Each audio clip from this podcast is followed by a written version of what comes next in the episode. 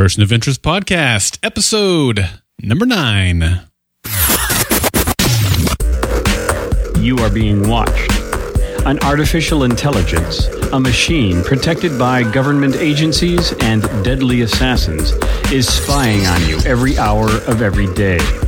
We designed this podcast as a means to share information that will aid in discovering and exploiting anything related to bringing down those who will use the machine to harm and exploit others.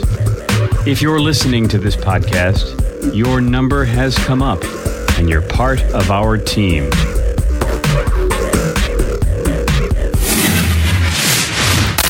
Welcome back, or welcome to, if it's your first time, Person of Interest Podcast. We're delighted that you have joined us for this episode. I am Daryl, and uh, you know what, Doug? I just updated my firmware on my router. It turns out I was able to create 3D maps of every house in the neighborhood. I'm going to have something to say about that a little later. Oh, yes. okay. oh, man. And I'm Doug. I'm sitting in my penthouse, wondering if I can remember the code to my vault. Oh. Otherwise, I'd have to blow it up.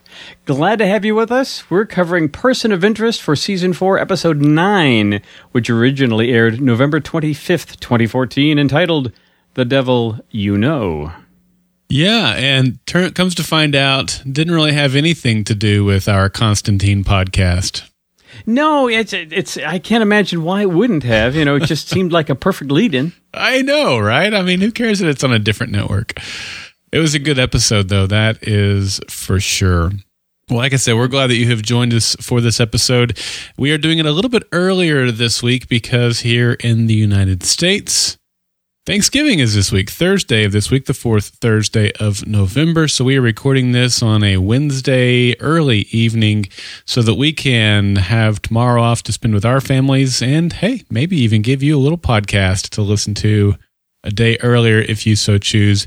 If you're going to be taking part in any of the Christmas shopping, Black Friday deals, or any of that stuff over at Amazon, we would sure appreciate it if you would use the link goldenspiralmedia.com slash Amazon. That'll take you over there right to Amazon. You'll get their same fast shipping and excellent prices and they will give us a portion of your purchase. And that would help support everything that we do here at Golden Spiral Media. And you will get a little bit of our gratitude as well. So thank you in advance for those of you who choose to do that. A little bit of it, yeah, or Yeah. maybe a lot of it. Maybe so. That gratitude. Okay, we, we, we're we're pretty we're pretty grateful, especially tomorrow. If you do it tomorrow, we'll be extremely grateful. That's right. And nothing says how grateful we are by going out and killing people for a TV set the following day. so please don't do that. Please. No one needs a TV that bad.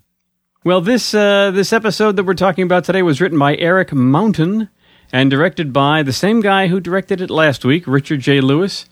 And it really was, you know, you'll see when he when it starts up, there was really no "you are being watched," none of that. It was pretty much a um, a part two, or just to pick up where you left off. We don't do previously on Person of Interest. We just do, you know, machine view uh, a video. So that was that was pretty cool. I like that. Yeah, I, I liked it too. It was, uh, you know, we, we talked last week about how I think even bumped my rating down because I, I said I want to leave some room for next week. And maybe my expectation was a little bit too high. I love the episode. We'll get to our ratings here in just a few minutes, but uh, it was not quite as good as I was expecting, but still an amazing episode. And I liked that it did. It just picked right up where we left off last week. Well, in terms of ratings, a lot of people seem to have liked it. Well, let me talk about these numbers, and maybe because we're not entirely sure. For example, this week, our rating within the demographic, 18 to 49, was 1.7, which is up from last week's 1.6. So we're getting in a little higher ranges as uh, versus what we've had in the past. But the number of viewers dropped down out of the nines, 8.86 million. So it's like, well, I guess that mean, meant we grabbed a, you know, if some of the some of the viewership migrated down into the lower, you know, lower uh, age group. So, uh, so that's interesting. I, I, maybe the younger folks were more interested in seeing the second half of this versus the older folks. I don't know, but it's the rating I think that really uh, sells it to the uh, to the networks. You know, how much can we do for advertising, and what's the chance we're going to uh, renew it. So I'm happy with that. Yep, you're right. I'm happy with it too. I mean, I'd love to have higher rating and higher viewership, but Hmm. I guess if we had to pick between the two, I guess it would be the the rating because that is what s- tends to keep shows on the air versus just straight up viewers. Now, Daryl, this is an interesting bit of uh, uh, uh, some news that I got today about uh, about person of interest. TV Line. The headline was: "A Fringe alum is now a person of interest." That's and right. Blair Brown. She played, as they say, multiple versions of Nina Sharp on the defunct Fox series. Will now appear in a February episode of the CBS drama as Emma, an elegant, which that's kind of how she was in uh, in Fringe as well. An elegant and warm former public school teacher. Uh, you know, not the head of some massive dynamic company. Emma was forced into early retirement, but a jury summons brings the promise of some excitement, at least in the form of Reese and Finch, back into her life. So that'll be interesting. It'd be good to see that. Yeah, I'm really looking forward to having Blair Brown. She made an appearance on Falling Skies, I think in season two. Might have been season one. It was way back when. And remember that was that. the last time I saw her on a show that I that I watched. So I'm looking forward to having her on Person of Interest, and I'll be looking to see if she has both of her arms, or if one of them is a robotic arm. maybe. Yeah. All right. What other what else do we have in the way of news, or or uh, are we ready to give our personal ratings here? Well, we have some old news first. Uh, Ah, yes, that okay. we're putting in the meetings here, we have some old news. We had some feedback from the previous episode, and mostly because we kind of did it early last week as well. Right. Uh, not quite this early, but anyway, Andrew wrote, wrote in and said, reverting to the whole numbers for simplicity, I give the episode, and he's talking about Honor Among Thieves. He gave the episode nine failed chat requests. Hmm. Samaritans somehow felt more prominent and menacing here, especially following the Honor Among Thieves ending, like a shark sensing blood in the water.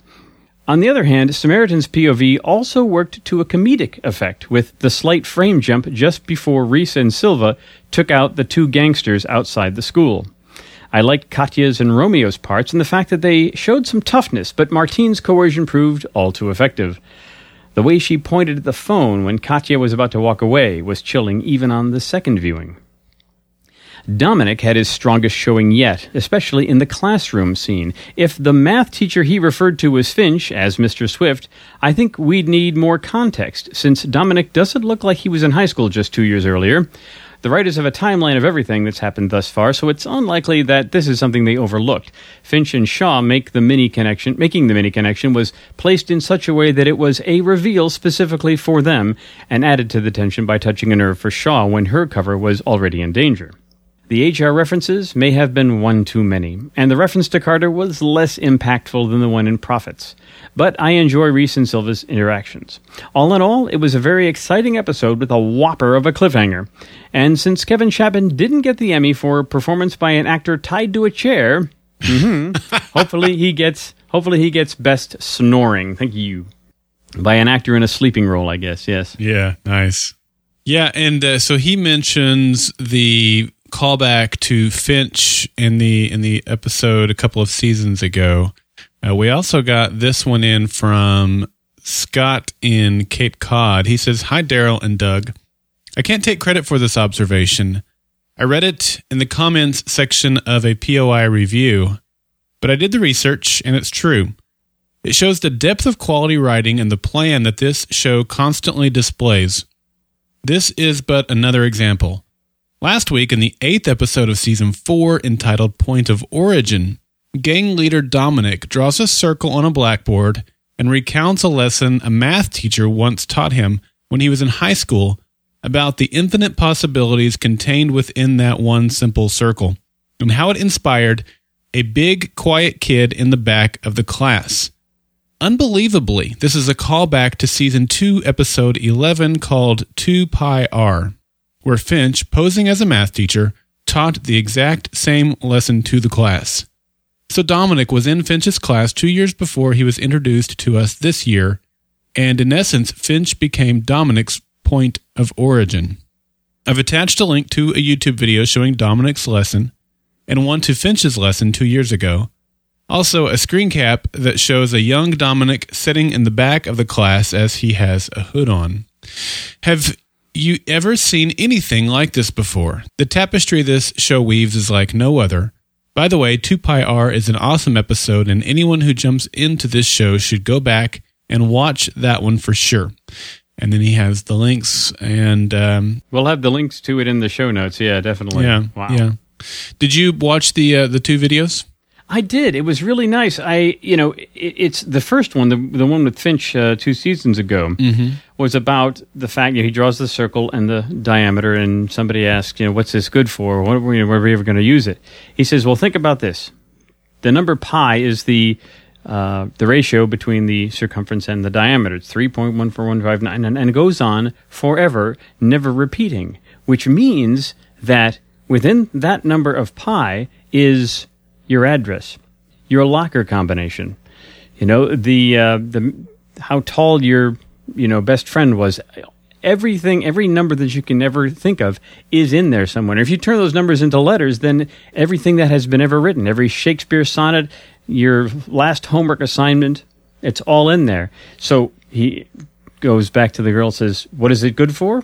Well, I suppose that's up to you Mm-hmm. but all of the you know possibilities are in that one number. It's interesting how he philosophizes that, and Dominic really, virtually says exactly the same thing. I mean, just about the same thing. It's it's it's really it's eerie. So yeah, I'm going to put those definitely in the uh, in the show notes. Yeah, it's really quite good. Scott also called in as a follow up to what he wrote in, so let me play that for us right now.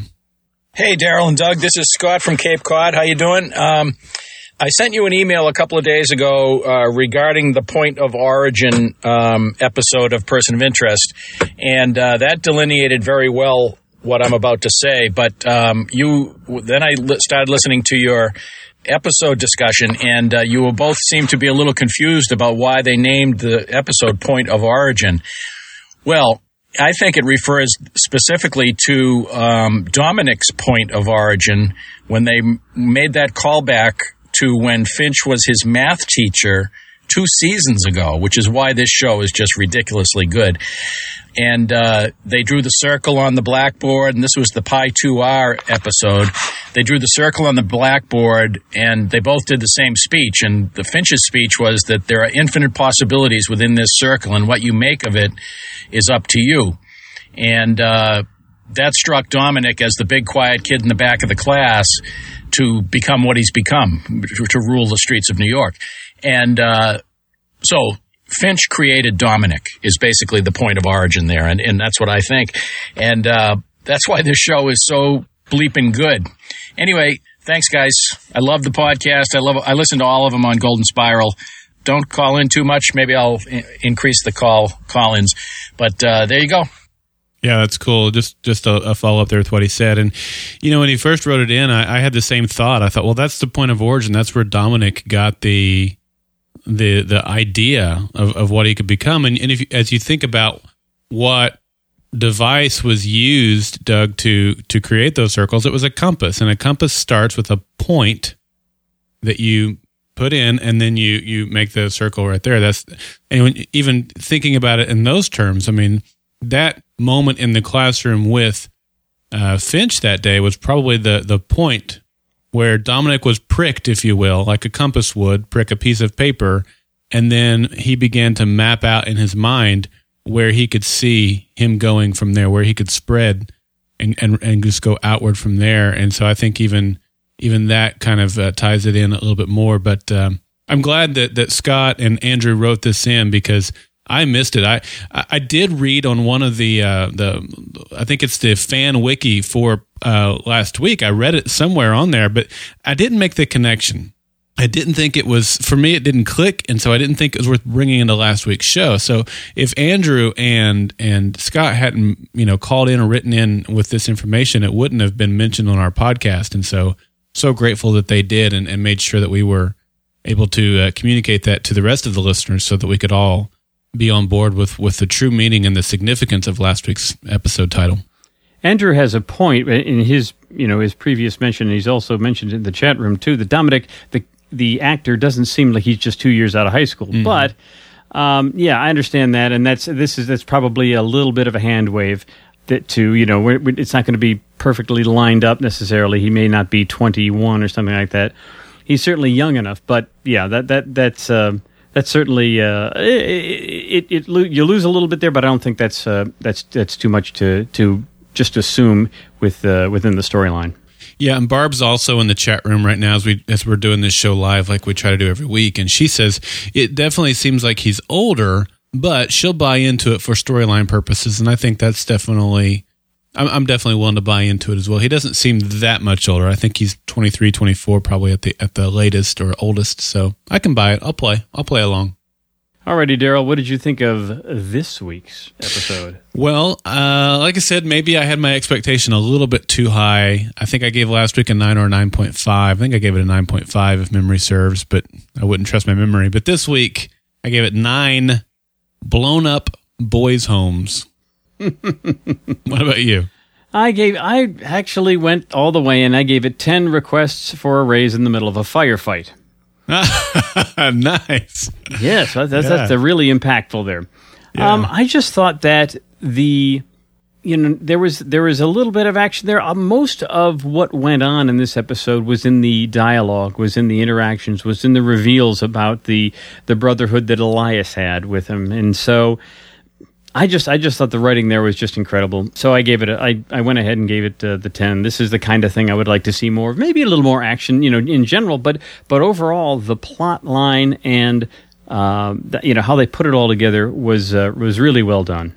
Yeah, this is this is standard POI. And yeah, there was there was a lot of action though, a lot of gunfire, you know, at the beginning with with the two ladies shooting mm-hmm. up the uh the cosmetics counter, a lot of action there at the boys' home and, and in between so it had a, a, definite nice bit of action, uh, and also probably worth pointing out. I think I've got it in the notes somewhere.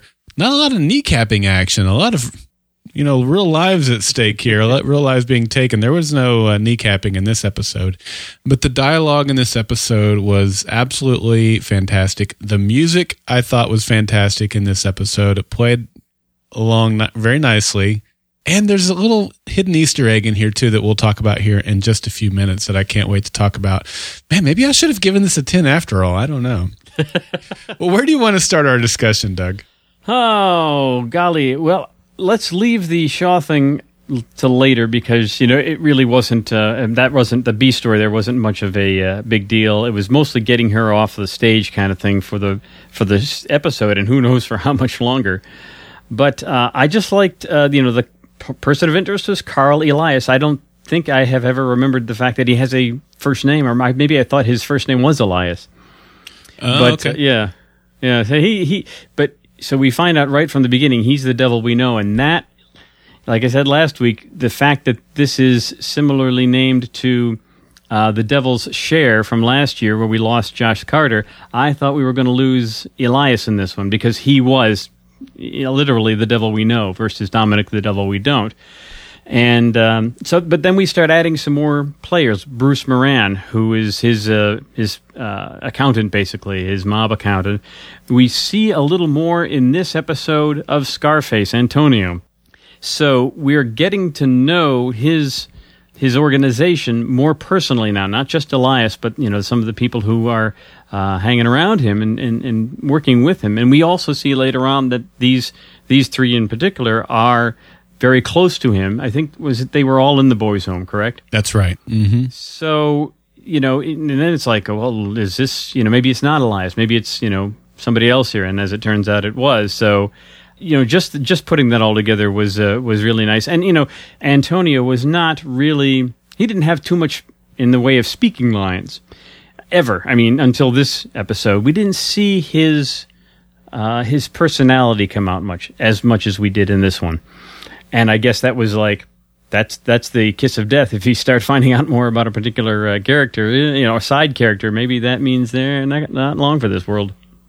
Well, true, and but there was, I mean, they were trying to sell us the entire episode that Elias's number was up, quite literally, and he was even seeming to make his peace with that reality. So was Antonio throughout this episode. Both of them seem to be making their peace with the reality that there was a changing of the guard, which was going to end with their lives. And man, I was buying it. I was, I was thinking, look, I've told you from the beginning, I love the Elias character. So the idea that we were going to be losing Elias was, I was sad. I was like, no, I don't want him to die. I was totally thinking he was. I was totally thinking he was. Uh, what about you? Were you, were you, were you going for it too, or were you going, nah, they won't kill Elias? I did at the beginning, then I pulled back, but then when he pulls the gun on John so that John won't follow him into the building again, Uh-huh. then I said, oh, that's it. That's it. He's gone. yeah. Yeah. It was But, well done. but he wasn't. So you know that just just the whole you know the the you can see the relationship between he and Antonio Mm-hmm. and uh, and and how Antonio you know how he was willing to you know give his life for his friend there. You know now you can you know make the make the um, the, the observation that yeah give his life for his mob friend. You know one mob friend for another. Yes, and you know it's in addition to being able to being willing to lay down your life you know it, there's also you know good versus evil intentions there you know you don't want to you don't necessarily you know if i gave my life for some you know some evil person eh, there's a saving grace in it but there is also you know some other things to to consider and so that's that's the same sort of thing that uh, that antonio was doing uh, but but otherwise, yeah, no, it was a great. Um, you got to see why there was a motivation there. There isn't much. He's just the boss. It's that these are kids who have grown up. Now, I would have, would have liked to have known that a little earlier than this, uh, because you know, person of interest is, as I have said before, a show that lets things build up naturally. We talked about uh, the uh, animosity between Root and Finch, and how that little by little naturally thawed. Uh, knowing if had we known this a little earlier about them, then we I think we could have seen that uh, that bond buildup. Now we didn't have we didn't have Elias in a lot of season three and that sort of thing, so it really wasn't a, a chance to do that. But that would have been nice. Yeah. You know, I, I hear what you're saying. When I watched the episode back through for the second time today, you know, some of the dialogue had more meaning because I knew where what it was alluding to. And I, I kind of liked that they were cloaking some things from us. And uh, uh, so I, I don't know. I kind of like the way it all played out. Um, but let's talk about the the the first meeting that uh, Elias has. So once John has has met up with him, John tells him, "Look, you know that if I'm here and your number has come up, you know enough about what we do to know that this is a very serious matter." Uh, Elias feels like he can take care of it himself, but John's going to stick with him. They make a visit to a guy named Gino, and I loved this this meeting with Gino. I love the way that they uh, Gino starts sweating and twitching and all that stuff. But there was a very very significant Easter egg in this scene, which I didn't pick up on until I had the knowledge of of what was going to happen. So on on my second watch, I caught it. When we first get into that restaurant scene, they're showing some boxing images as the camera pans around to see them all sitting at the table. And the one that they pause the longest on and they show most prominently is a an image of George Foreman, an older George Foreman, standing over the knocked out body, if you will, of Michael Moorer. And when you think about this battle that's going between the old guard and the new guard, this is a very significant image. I found a newspaper article and I'm going to read just a portion of it to you. This is dated November 5th, 2013.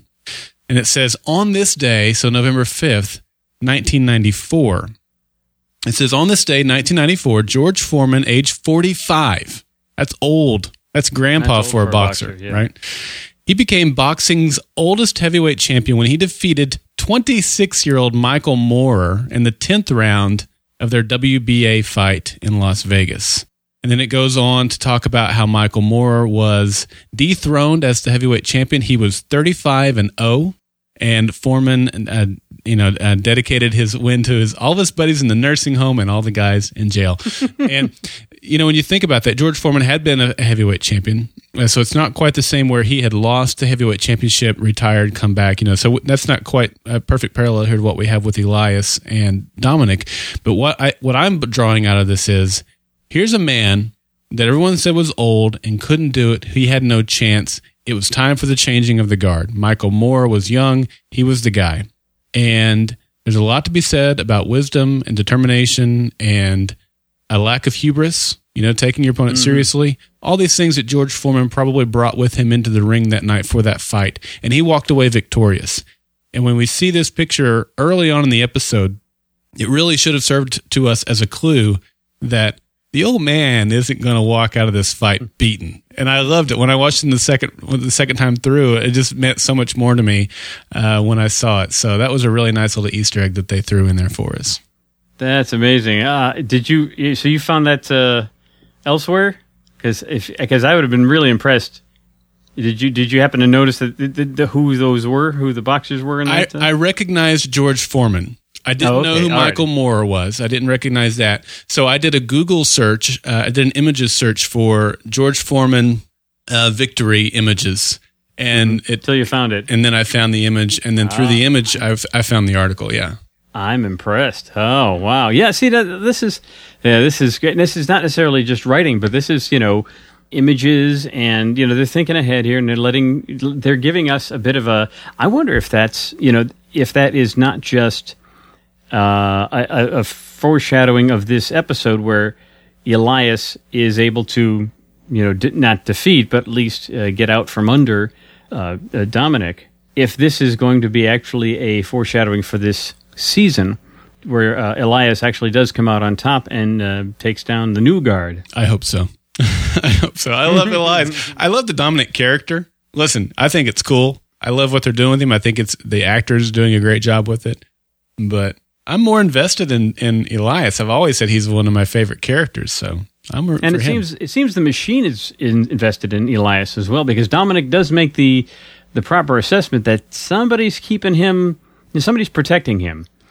well, and that's it's right. really team machine because the machine is asking them to do that. So the you know we, I think there is a an overarching question that we might get answered this season, and that is why? What is the purpose of keeping uh, keeping Elias as the head of the crime you know bosses in New York? Is there a, a is there a reason? Why not just take him out? Why not you know let the get rid of the bad guy? Well, you know maybe there is a maybe there's a reason.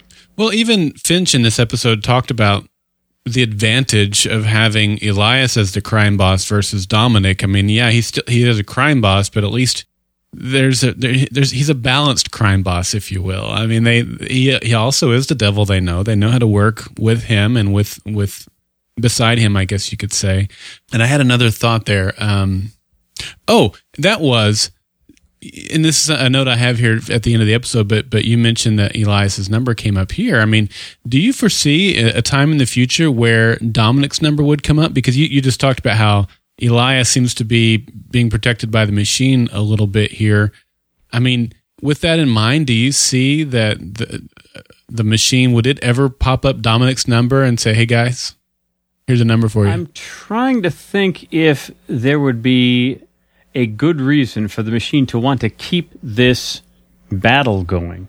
Um, because that's, I mean, if you're going to keep, the only reason I can see keeping Dominic alive, via, you know, via his number in the machine would be because we're getting rid of Elias.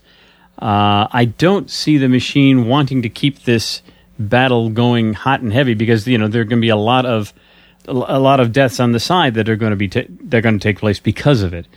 So, if the machine has decided it wants to keep Elias, I don't think it's going to then say, "Well, this time we're going to keep Dominic and just keep playing the two, keep keeping them both going until they you know beat each other to a pulp, and then there's all this." Uh, uh, all the carnage around them because of that. I, I, I, I don't think that that might. I don't think it'll happen.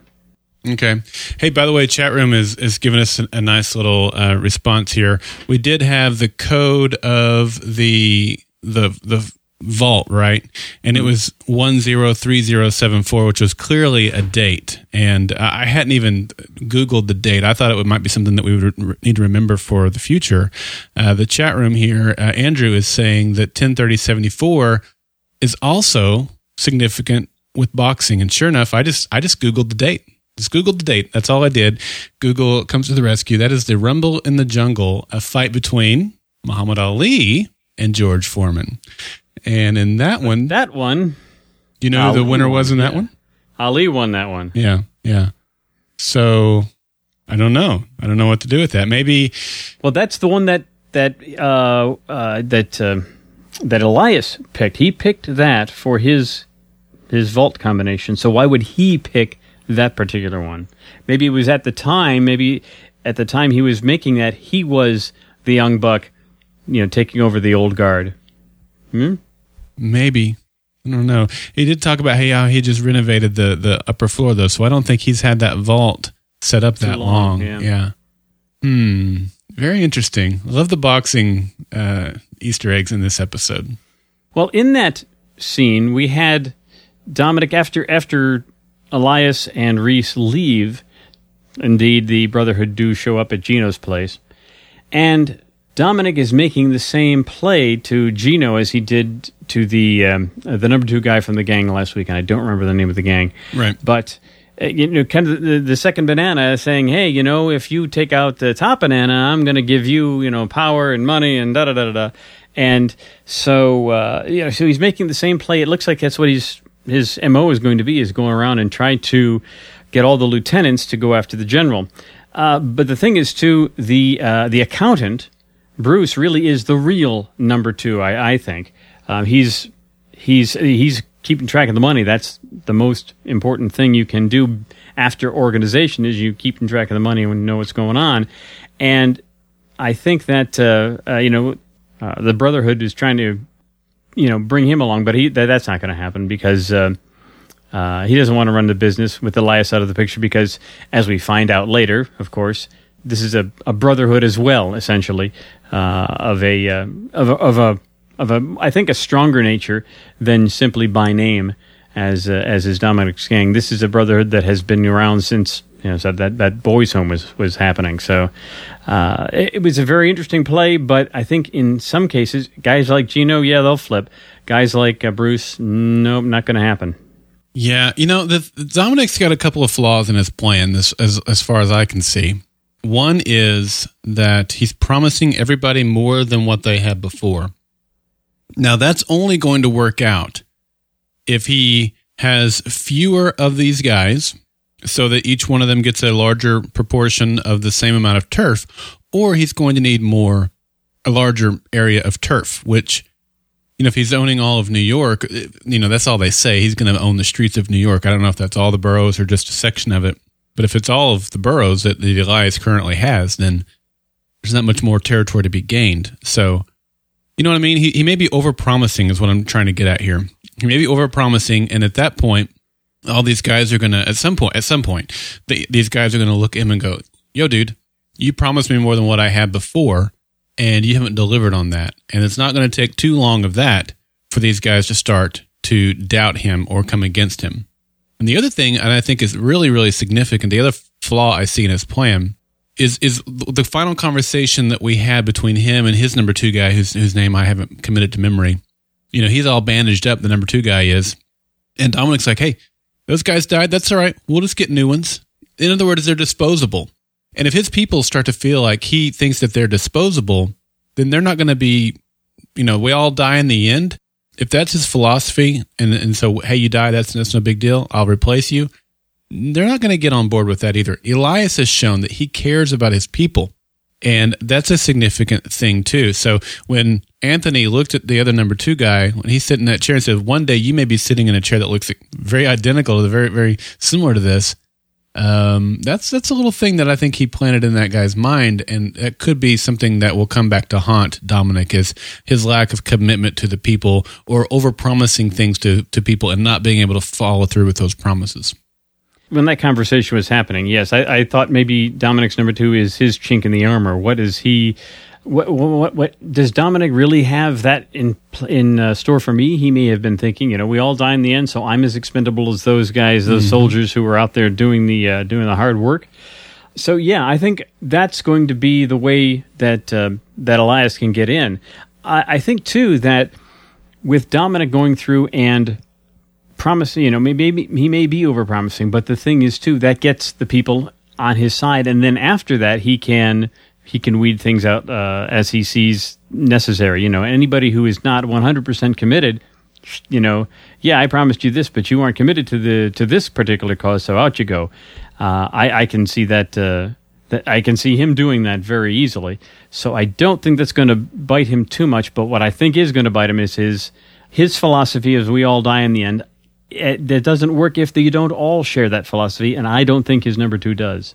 Yeah, I don't think everyone's willing to to just say, "Well, it's my time," which Man, Anthony's death scene was, was very poignant. We'll, we'll get to that, you know, as we work through the episode here. By the way, while you were talking there, I was I was looking at the article I have pulled up here with Foreman and Ali. Now, I'm not a boxing buff. I didn't. I don't know the history of boxing. So some of you who, listening who who are probably were yelling at us a moment ago. Um, Ali is several years older than Foreman so at least you know enough that, that it might have been. Again, I'm not a boxing buff here, so some uh. some of our listeners may know this, but it could be that Foreman, being the younger guy when it when it was Rumble in the Jungle time, was the new guard. Ali won that fight that we just talked about. So again, the older guy won on that Rumble okay. in the Jungle. You know the the date that we were just talking about, 10 30 74. So that that's that does stand in what we were just relaying with with Foreman in the picture beating the younger guy. In both cases, the older guy won those two fights. So that that might be they might be saying the exact same thing after all. Okay, so so we're really pushing home the idea that uh, old guys are down, but they may not be out. That's right. Okay, that bodes well for you, Doug. Wow, does it ever? Thank you. Sorry, I couldn't resist. You're not that much older than thank, me. thank you very much. all right, all right. Let's swing it back around here, I guess. So, uh, where do we want to go here? I don't know where we're at because I was looking. I was looking at that article. I don't know where you're at in the notes. I'm sorry. Well, I I don't know where I am either. But I wanted to go back to Fusco. Okay. At one point, Martine is trying to figure out what's going on as far as the escaping from. Um, uh, Root and Shaw escaping from her, and she comes up on Fusco. And the man just had, they, they did a great job with him in terms of acting this one out, but um, she's asking him, you know, information. Oh, I'm from the DEA and such and such. And it just so happens that he's on the phone with Finch, who's the man with the computers. But, uh, but his, his calling her bluff on the, uh, well, I'll just call your, uh, your supervisor. Oh, you're with uh, Cooper? Yeah, I'll just call him and uh, we'll check and make sure that you get written in on this. You know, oh, oh wait, wait, that's okay. Well, we'll just oh, maybe they're just they got their reasons or something. Yeah. Uh, he he had a, a, little bit of a smirk on his face. Uh, I like that. You know, this is again, this is this is our comic relief in the in the episode or in, in general. You know, Fusco is is often that, but uh, but he does a really fine job of you know, working through that and uh, you know, calling a bluff and and making it, uh, you know, diffusing the situation very nicely. Yeah, it seems like these. It's often we we talked about this quite a bit last season when we were doing the show with TV Talk, but we've often thought of Fusco as kind of this the almost a bumbling cop and he's he's not. He he's shown himself time and time again to be a very capable cop. Last season, when he was tied to the chair, we talked about that earlier, mm-hmm. uh, was one of his best moments. But he has shown himself to be quite skilled, and this is another one of those scenes where he has to read her in a moment and make the right decision. It's not until after he's done with her that that uh, Finch says, "Yeah, don't trust her." You know, and I and uh, you mentioned the comic relief. You know, yeah, I was watching the whole thing on your on your on your computer camera there, and he puts a little hula girl in front. I hate it when you do that. You know, that was hilarious. So great scene. Loved loved it for both of those reasons. And speaking of Finch, Finch, you know, comes riding to the rescue as uh, as he can't get a hold of uh, can't get Fusco out of what he's doing, and he shows up with his laptop, and he's trying to figure out where everybody is in the building. So when you know when uh, I think he was talking to Reese at the at the time, and he says he uses the local Wi-Fi as a passive radar. And I'm thinking, huh? Yeah. Okay, now we have had a few situations where they have okay, we've got this whole UHF network for communication off the grid. The cell phone yeah, network, yeah. We can go with uh, we can, okay, maybe. Uh, you know, there's been other things like that, little technological things that make you go, hmm, but okay, we can this was just i'm sorry this was a little bit of deus ex machina you know yes. the, the, the machine coming in and saying okay you know abracadabra now you know where everybody is that was just a little much i would have thought that they could have i don't know infrared or something but wi-fi i don't know what yeah, do you think I thought it was a little much too, even for Finch. And and then you know with with TV, everything has to have a nice, pretty graphic to go along with it. So not only could the Wi-Fi map the building in 3D, but it could had a nice little yellow arrow with circle icons for all the guys moving around. And I thought, I'm going to wrap my house in tinfoil now. Yeah. That's right. Yeah, just to make sure that guys like Finch can't map my building. I don't know. That was I'm with you though. It was a little bit far fetched. Yeah, it was. Okay, um I want to go back to Elias for a sec here. Okay. There was one of my favorite lines in this. I put this in our in our uh, little notes as we're watching the show. Can you go when he goes to go back into the goes back into the building, and he's going to try to save Anthony, and he's holding a gun to Reese. He doesn't want his help. He's protecting him essentially. You know, Reese had mentioned that the last time I gave you a gun, you pointed it at me, and it was you know not for such a, a magnanimous purpose. This time he is. He's saying, "I'm Right. going back in. You're staying out here. I'm saving your life." And I forget the context in which he said it. What? But he said uh, it is, it's going to get violent. The world is a violent place. The best we can hope to do is protect the ones closest to us. I thought that was a fantastic line. Um, that's one of the things that we we should be uh, uh, striving to do, in uh, you know, in this violent world, that sort of thing. But uh, you know, I just I liked his. It gave us his motivation again because I, I don't think even at that point do we really understand the nature of the relationship between he and Antonio. So it was it was it was a great little, you know, uh, you, you, another hint along the way that says, uh, you know, this is somebody that I that I do care about and I want to you know try to try to save. But yes, we understand the world is a violent place and there are you know there's there's there's certain things we can do about it. And one of that one of those is to protect those closest to us. So i thought that was a great uh, a great sentiment coming out of the mouth of elias of all people Yeah, it really did paint Elias in a, in a in a different light. I mean, he's still a mob guy. All right, fine. Um, we when we first see him get to the penthouse, the first thing he does is grab that picture. We don't see the picture. We don't we don't you know get enough screen time with it there to know what it is. But you know that he's not going to grab a picture if it's not significant to him in some way. And then for the rest of the episode, where he's trying so hard to get back up to the penthouse, I mean, yeah, I had the feeling that he wanted to save Anthony, but it was also like, does he also want to get back to the vault? You know, what what's really going on here? Is is it both reasons? One reason? Why Anthony? Why why is it? Is there something more there? And as the episode played out, and especially as I watched it the second time and knew the vault meant nothing to him. The vault was either I think he he had two ideas with the vault. One was to set it and arm it, you know, and, and hopefully as as the bad guys pass through, they'll get blown up. Boom. Uh, or two, you know, you at least do what happened where he set it up as a as a you know a trap for them to want to, to get into and blow themselves up, and that worked out. You know, probably half as good as he would have liked. It was all about Anthony. It was all about Anthony, and as as we see the story unfold, and we get the picture that they're at very end with Bruce and Elias and Anthony, and we we understand the true brotherhood. He even mentions that line. This is what this is what a true brotherhood is. And it was really nice. It was really well done, well written. the The storytelling was great, where they didn't reveal it all at one time, and, and kind of allowed us to play along. And uh, I, I loved this part of it. It really did make you see Elias as not just a, a cunning mob boss, but someone who really does for those who are closest to him. He really does care. And and as you see those scenes where he's talking to Anthony, and then Anthony's like, "Boss, I think it's time. I think we got to. I think we need to open the vault." You know, Anthony knows he's not saying we need to open the vault and give him what's inside. Anthony is saying, "Boss, we got to blow it up." And that's going to kill me. We're there. This is the end of our relationship. We have come to this point. It's really magnificent. I, I, there's just a lot of uh, uh, power, and it was a very powerful scene watching it for the second time today and seeing what's really being communicated between those two guys.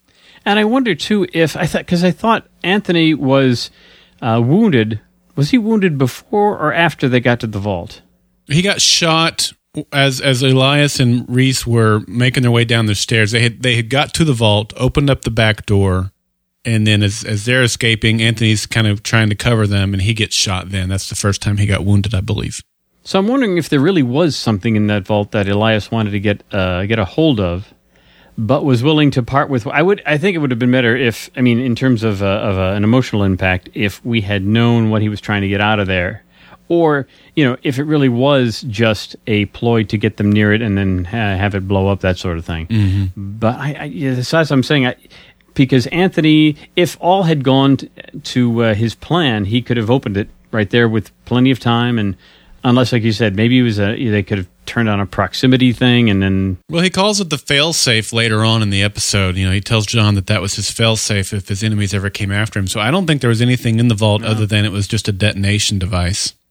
no, it could very well be. Yeah, And, and Barb's pointing out too that Elias showed how much he cared for John in this episode by really trying to, to keep John out of the out of the line of fire so that he could sacrifice himself.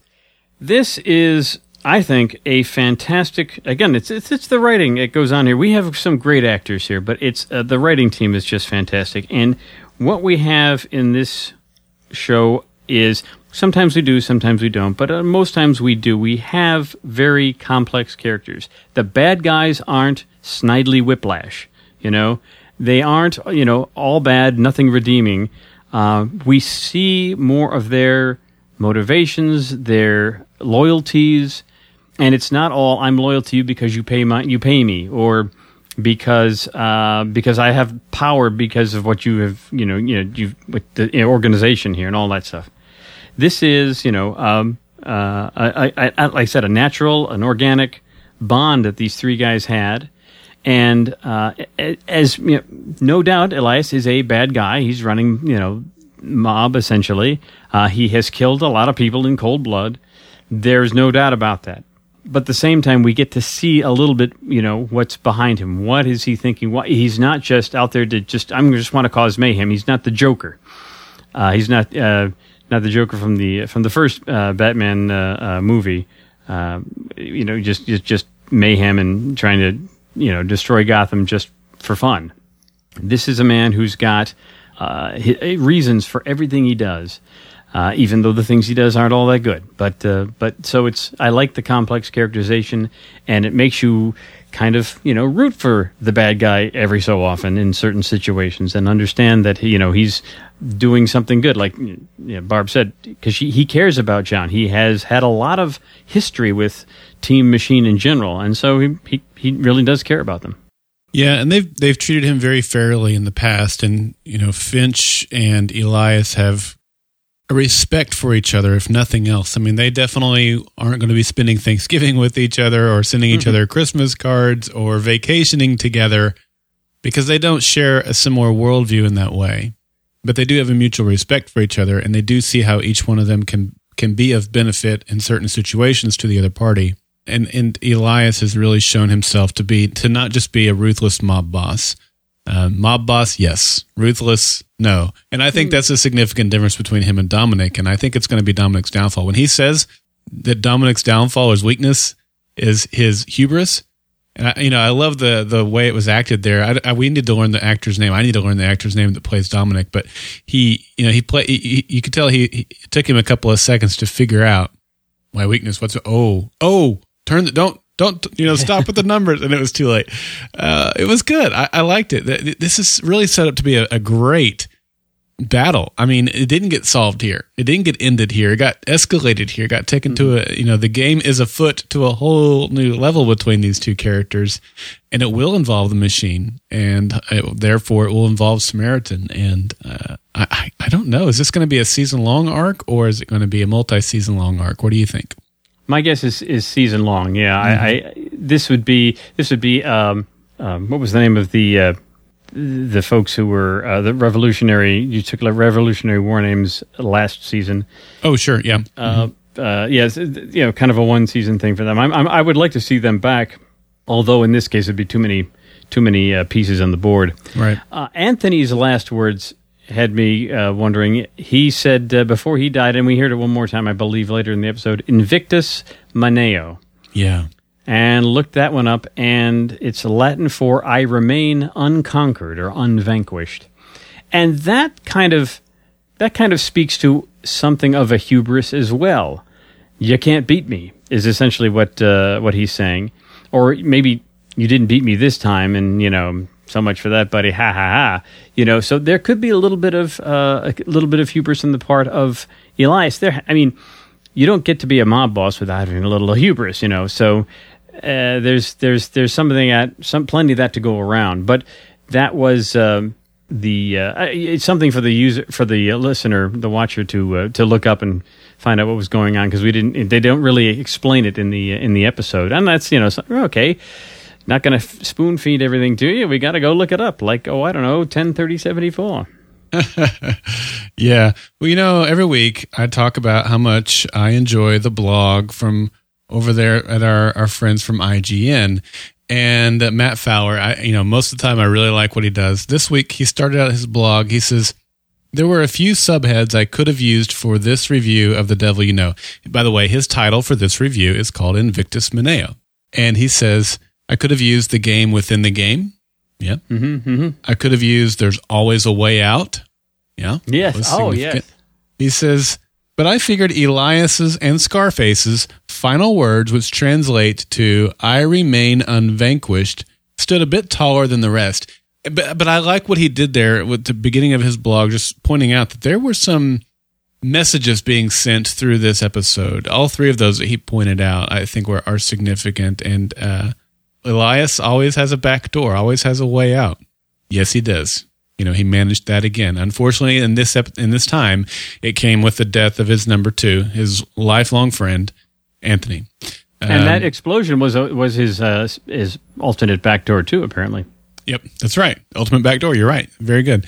And the game within the game. I mean, that's dialogue that they had multiple times. Dominic and, and Elias shared back and forth. And like I said, the game is a foot to a different level. Well, that's essentially what happened there. Um, so a lot of good things being being established here in, the, in this episode. and a lot of things being figured out. And once again, the last five minutes are not missed television. Uh, a couple of things. Greer figures out that Samaritan has a blind spot, and so he needs to give Martine a little more. I don't know, technology, a little more room to move. I didn't quite catch what he was showing her at the end there. Did you see what that was? It looked like more people. You know, he has figured out that the highest intelligence, the best intelligence they can have is that of human intelligence. And so I think he gave her a whole team of people Hmm, Okay, to work boots on the with. ground. Yeah. Yeah, exactly. Boots on the ground. And then Dominic starts to figure it out too. He's realizing that he is well. He realized earlier, I believe, he said that somebody was protecting Elias, and then he starts to figure out. Okay, we've got Reese, or what as he calls it, Riley. Um, did he have Shaw or Root? I didn't quite catch the picture he was using. He had he had uh, Shaw, a, a Shaw, picture of okay, Shaw. picture of Shaw, and then the question mark at the top, which is clearly Harold, the one Right. who's- he says is bankrolling it all. Bankroll, right? So we're just we the, the different uh, the different groups are starting to figure out the connections here. This is not going to be kind of like the HR thing. The HR thing was completely outside of the rest of the the rest of the battle going on, the rest of the numbers coming up and all that stuff. It was just um, just an HR thing. Now this is more a team machine versus Greer versus Brotherhood. You know, with you know, and, and while they're saving Elias and that that sort of thing. So we are really interleaving all of these uh, these different uh, storylines into one, and uh, so people are just starting to figure it out now as far as the characters are going. I thought that was really good to uh, to show how this is all coming together. Look out.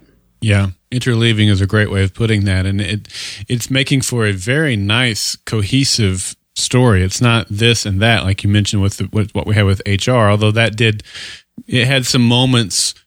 You know, like like you, if you're turning left and the guy in front of you is turning left, you have moments where your blinkers are in sync, and we had that type of thing with HR. But these feel like they're they're really coming together, interleaving, as you said, uh, to become one meshed storyline. So uh, it feels good. It feels it feels more natural. Well, uh, you know, we had a B story. We did. Not not much of one, We did. but we did. Yes, and actually, we started out with the B story. we did. and uh, I loved. Again, we talk about Fusco being uh, comic relief, but Shaw can you know hold her own in that department as well. And speaking of departments, in the you know makeup department, you don't often get a firefight. Not not not usually, at least. Right. But uh, she uh, she does that and, and very calmly asks for a raise. You know, at the same time, it's really Yeah. good. Live or die, man. Depends on if you give me a raise. I liked how they had like the uh the cameras with their red light, you know, pointing Oh, the way towards Shaw. That was really clever. Well, I you know yeah, so I, I I'm imagine, imagining Samaritan doing that, you know, trying to train all the cameras on her, but you know, as you see the I was thinking silence, you know, that kind of thing. Sorry, I will laugh at BSG references knowing that that's what it is, but I won't fully comprehend them. Sorry. yes, indeed. But yeah, so the machine now here that that's the thing too. I liked that we were getting a little more complex in this because this was a threat, a, clearly a threat to Shaw. Yes. That you know, wait a minute, wouldn't her number come up? So there's there's not only the blind spot that Samaritan has been programmed with, thanks to Root, but Samaritan has figured out how to give the machine a blind spot. Who knows how how you would do something like that?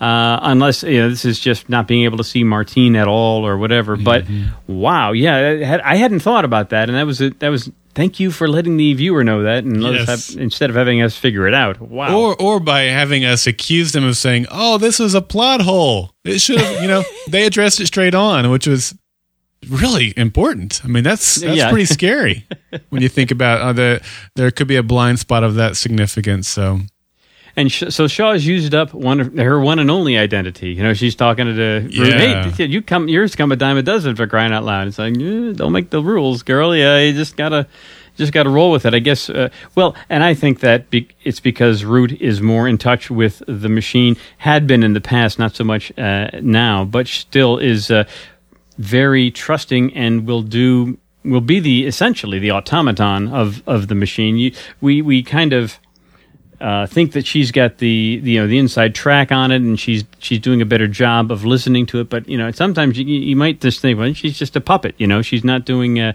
anything of her own accord. Very, but now she's had to recently this ep- this uh, season because she doesn't have that connection.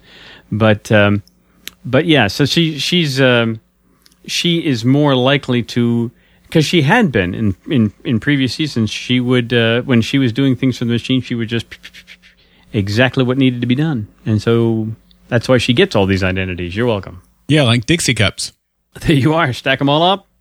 Or, or like little uh, uh, Matryoshka dolls, you know, pull one off, there's another Yeah. one inside. Pull one off, another one inside. Yeah.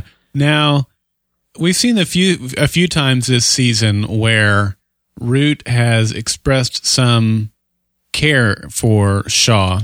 And and I don't know if it's platonic or if it's if it's more than that or if she wants it to be more than that, but I think it's at least worth pointing out here that you know, Root, who when we first met her, didn't really seem to have a lot of care for people. It was more technology that she had care for.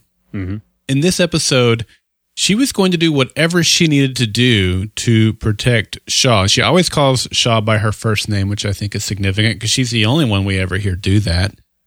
Um, uh, you know, it's really nice. Like I said, I don't know what, at least on her end, what on Root's end, what she wishes this relationship was, or if there's anything more that she wishes it was. I haven't been able to figure that out. I kind of get vibes both ways, but at the very least, she cares very deeply for Shaw, and that's a that's a nice little uh, character arc that we've got her on with that. Well, here's the thing. I was thinking about that. Who has she related to best in the past? Where did she get herself, uh, her own moniker, Root? From computers. Mhm. And one of her issues with dealing with people was the emotional, you know, attachments, the emotional issues. She was just very matter of fact. What is Shaw's issue? Lack of emotion. And I'm wondering if that's kind of, you know, that's that's something she's drawn to. Uh, that's a fantastic observation, Doug. Um, I think that's that's really that could be it. I mean, we saw even in this episode where, well, a little bit though, uh, it showed some growth on on Shaw's part, where Shaw it, it makes no concern for her own life. Mhm. You know, hey, I don't care if I die or not, and, and Root won't let won't let her make that decision. You know, so Root is looking out for Shaw in that way. Uh, but Shaw's going crazy, wanting to go guns blazing so she can protect John. And she does care for him. And I don't think there's any type of romantic attraction there. I think she just really uh, cares about John. They're a great team, and, and the team looks out for each other, and, and you know she cares about him in, in, in, in the very appropriate way that way. Um, and so you know we see this her her showing emotion um, by the way that she's wanting to to she's willing to sacrifice herself or injure herself or put herself in harm's way uh, to help to help John out. So a lot of I mean this team is really come together uh, where they had their dysfunctional issues last season. This this season it's everyone looking out for each other because that's all they have. Well, I just want to know what Shaw's going to if Shaw's going to have that same uh, feeling when she wakes up. Oh boy. oh Yeah, man, there's yeah. gonna be there's gonna be some uh, things hitting fans when uh, when that happens. Wow. That is correct. That'll be fun. I think it'll be fun more than anything else. I don't think their relationship will be uh, on the line. I, but I, it should hopefully make for some some good uh, images. Harold's gonna have to be there trying to you know in the front line. Now, hold on, uh, calm down and whatnot. Maybe even Reese, you know, Yeah. before she goes tearing after Yeah. tearing after Root. That's that's It may be a while though. They gave her enough tranquilizer to to knock out a bull, so she may be out for a while. And it's always the biggest needle. you- I mean, it's like a needle that's two inches long. I mean, that's the way TV always does it. There's never That's a right. small could needle. could have gone straight through her neck for crying out loud. Man alive. Yeah, exactly. Uh, it was good. I liked the B story, even though it was just a little bit here and there. Uh, from the action scenes to the relationship scenes, it was really, really nice. Mm, and they kind of the whole relationship thing again. It's a kind of interleaving with the A story Mm-hmm. there. What else, Doug? Anything else we need to tackle on this one? I think we've talked it to death. All right. All right, let's hit the code on the vault and move on to uh, surveillance in the news before it Alrighty, surveillance up. in the news. I found a website called NextGov. It's a, an information resource for federal technology decision makers. At least that's what they say it is. Uh, you never know. Their headline here is DHS, Department of Homeland Security, set to destroy government wide network surveillance records. Now, some people might go, ooh, that's interesting. The Department of Homeland Security is poised to ditch all records from a controversial network monitoring system called Einstein that are at least three years old. But not for security reasons. DHS reasons the files, which include data about traffic to government websites, agency network intrusions, and general vulnerabil- vulnerabilities, have no research significance. But some security ex- experts say, to the contrary, DHS would be deleting a treasure chest of historic threat data. And privacy experts who wish the metadata wasn't collected at all say that destroying it now, they didn't want to collect it at all, but they said that destroying it could eliminate evidence that the government wide surveillance system does not perform as intended. So you've you know you, we don't want it. They've been collecting it. Now we want they're going to delete it, but we don't want them to delete it. You know, so it's this is this is a complex issue. Clearly, uh, according to Homeland Security's rationale, there is quote quickly diminishing value for most of the data collected pursuant to intrusion detection, prevention, and analysis. Um, there's a three-year retention period for keeping this information, and so it's but they it can keep it longer if they want. But their issue is we just don't have any place to stash it anymore. So that's a very interesting little thing. It, it's it's it's it's one of those things where oh yeah they've been collecting this this privacy data. I don't want them to keep it anymore. Okay, but is this going to also get rid of any evidence of what they were really collecting? You know, all not just you know X, Y, and Z, but A, B, C, and D as well. Did they fail to collect all the proper information? Are they screwing up? You know, uh, you know that sort of thing. So because information about intrusion into government computers is, you know, it could be cyber terrorism from some country somewhere else. So you do want to keep that information. You want to be able to analyze it and see what your vulnerabilities are. So it's a eh, that's a tough decision too. So anyway, uh, yes, but other people, you know, somebody said that the Einstein data would be likely be a gold mine for researchers, uh, as it documents attacks against very specific networks in a consistent way over a large extent of time. So maybe it is worth keeping.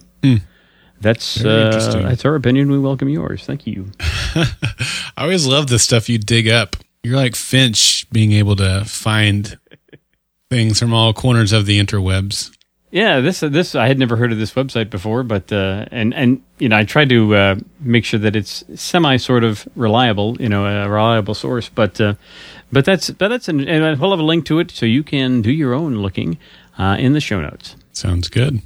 All right, man. You ready for some feedback? I certainly am. I am too. We got some good stuff this week. Let's get it kicked off with Barb. Hi, Daryl and Doug. This is Barb calling in with feedback on this week's POI Epi, The Devil You Know.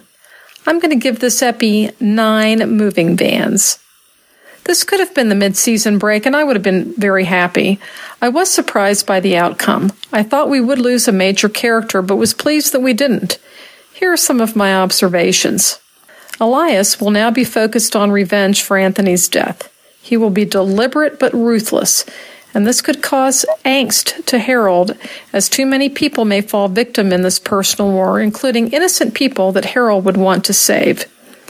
The first seeds of doubt have been sown within Dominic's organization. Would you be willing to die for your boss?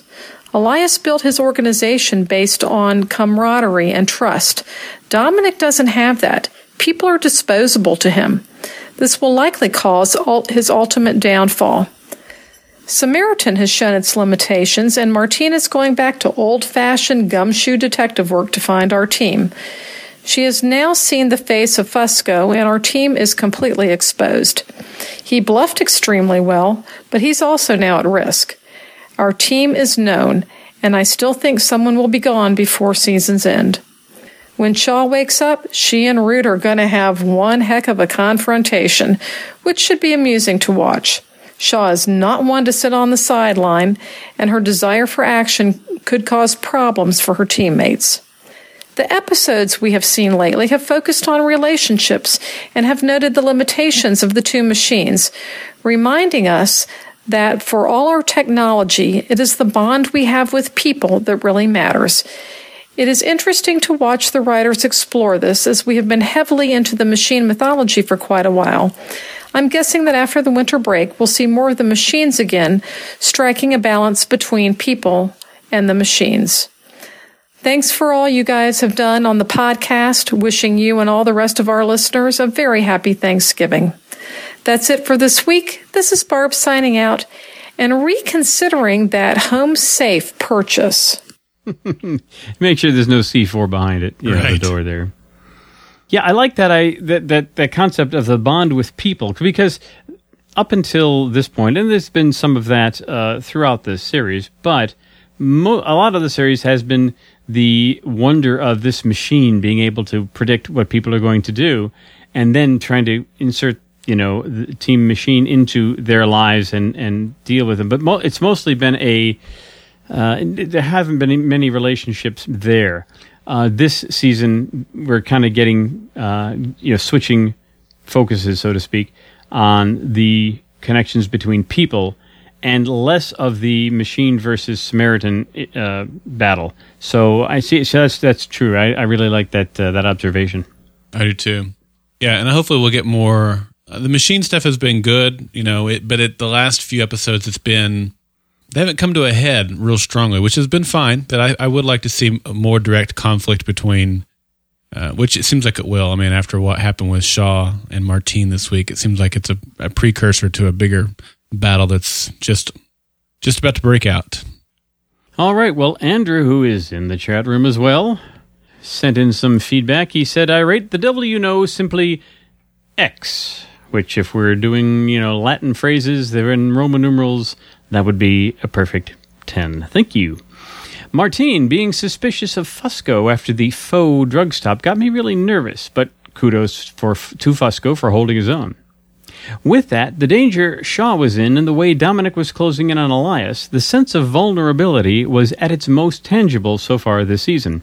The theme of relationships did make this feel like part two to last week's episode. I think those relationships suggest an extension to this episode's title. The Devil You Know is every potentially dangerous connection. Hmm. Fusco, for example, knows four. That's true. Four different people. Not necessarily all the uh, the backstory of what's going on. That's true, but uh, yeah, he knows Ford. Uh, Andrew continues along those lines. I wonder if he's now becoming more inquisitive about the bigger picture. And I will say, uh, I would, I would think that if Dominic can figure that out, uh, a police detective might be, might, might at least be be wondering about it. What's what's the whole big deal? How have these people known this information? Or he may he may be at a point now where because he he knows that from the he's known from the beginning these guys are doing something and that he's in the dark on it, but now that he's been confronted face to face and has faced a threat of sense of of a sense, and, and, it's reasonable to think that he could be faced with a, a, a more dire threat. You know, he may go to Finch and then say, "Look, man, you got to let me in on this deal. I got to know what I'm facing." So I could I could see that happening. Mm-hmm, mm-hmm, asking for it. That's true. Uh, Andrew continues, there were quite a few parallels to Elias's first episode, Witness, which made me think he would be killed. The send off for Scarface was sad, but epic. Since Elias survived, I'm intrigued to see how he'll factor in going forward. Thank you very much, Andrew. Yeah, this is going to be. I think he's going. This is going to be the main, uh, the main battle. We're going to see. I mean, the, the whole technology thing. I think Barb is right. We're going to see more in this uh, season of the relationships of the the people conflicts versus the machine conflicts. Although the machine conflict in this episode really did get a uh, a few steps moving forward as each side realizes that uh, or, or, mostly the Samaritan side realizes it has a blind spot, number one, but number two, it has figured out that it can create a blind spot for the machine. So, you know, a little tit for tat here. And uh, so I, I, think that is still moving forward while concentrating on the, uh, the personal relationships. Mm-hmm. I agree. Well, if you've got some feedback, normally the deadline's Thursday at 6, but don't send anything between now and then. It's just going to, you know, we're not going to do one on Thanksgiving. Sorry. But on normal weeks when we have a person of interest episode, you can call 304 837 2278 or you can go to goldenspiralmedia.com slash feedback. That has a zillion, okay, three. Um, three ways to get in touch with us, one of which is text. You could just type something in and send it to us. You can record your own audio file and upload it there, or even simpler, as because we like to get your voices on here because especially sometimes pronunciations might uh, throw us. And it's good to have you know your voice here and not just us again you know. So anyway speakpipe. Oh it's a great thing. You click on the the graphic and we'll just turn on your computer's microphone and you speak away and you say when you're done you're done. It's wonderful. That's all you got to do. It is wonderful. It's fantastic. You can also connect with us socially um, facebook.com slash golden spiral media. That's the main facebook account for this specific podcast. We are the facebook group person of interest gsm so look for that group. You can follow us on twitter at poi podcast gsm of course the main golden spiral media twitter account is gsm podcasts. I am mardaryl on twitter and doug payton is Doug Payton on Twitter. Go. Yeah. I spent well, sat up all night thinking about that username. Well, you did well. It was. I'm sure it was tough, but you. you looks like you came out on top, man. I beat it. Okay. Uh, for next week, well, we don't have anything going on next week. Well, there's a repeat from uh, uh, season three here. Doc H, I believe, sent uh, some information. Yeah, he, he sent this off to us. This is from the Futon Critic. Mm-hmm. I don't have a futon in my house, unfortunately, so I can't critique it. But anyway, so uh, supposedly uh, December 2nd, repeat, December 16th is going to be a new episode. So be looking for that. 23rd, going to be a repeat, thank goodness. And then we're going to be back with a new episode on January 6th. So uh, didn't pull up the uh, the names here, but you know, no spoilers here, not too yeah. much. Uh, but anyway, so so December 16th, mark your calendar, and then January 6th. Yeah, and that's the same thing they did last year, where they they took a week or two. They took a week off, and then had one episode, and then took two weeks off, and then came back in January. I, I don't know. I'd rather them just take off and come back and and be off for three weeks. But but whatever it is, it looks like December sixteenth will be the the only new episode that we'll get for the month of December. Now, Doc H did mention that uh, that's not in concrete necessarily. So. Uh, but uh, if the futon critic says it, you know, who who am I, you know, to judge his futon? You know, so there you are. yeah. So that does mean that you and I will be taking next week off. Yes, that'll be nice. Uh, you know, get a little a little break. You know, we've had uh, we've mm-hmm. had one week off since the beginning of the season, so we'll get another one. That's right. Some, in fact, I guess we're going to take two weeks off, right? Because we'll have the second. That'll be a rerun. Uh, the following will be the 9th. Oh, that's true. That he didn't. The ninth it wasn't listed. That's yeah, he true. didn't the list 9th the 9th is not on there. there. So two weeks. Yeah. So yeah, man, Doug, I'm gonna miss you, man. I'm gonna have to reintroduce myself. and you were Maybe, who again? I'll tell you what I'll do. I'll just take a big fat tranquilizer, and when I wake up, it'll be time to podcast again. yeah, you won't know what happened. That's right. And I want to thank uh, Doc H for letting me know that Mythark is an actual word. He oh, yeah. uh, threw a, two, a couple of um, a couple of uh, uh, uh things in there from uh, Wikipedia and Wik- Wiktionary, And, you know, myth arc is an actual word. It's about an extended or continuing storyline in an otherwise episodic uh, thing like, you know, television, comic books, etc., etc. So thank you very much. Myth arc is an actual word. Very good. Well, all right. Well, thank you to Doc for that. Thanks to Barb and Andrew and Scott for uh, chiming in on this episode. Doug, thanks to you for uh, talking about person of interest with me. Oh, Daryl, this has been fun. Thank you so much for your wonderful insights. You know, I I like uh, the fact that you are the you know the guy who's talking about the in-depth things, and, and I'm talking about the wonderful, uh, you know, ooh, lots of explosions and the, oh, the syringes, and yeah, I don't know about that, but it's always fun, that's for sure. Well, we'll be back after the next new episode of Person of Interest will be, which will be the week of December the 16th. And we thank you for tuning in for this episode of Person of Interest podcast. And until then, I think I'm going to go out and brush up on my Latin.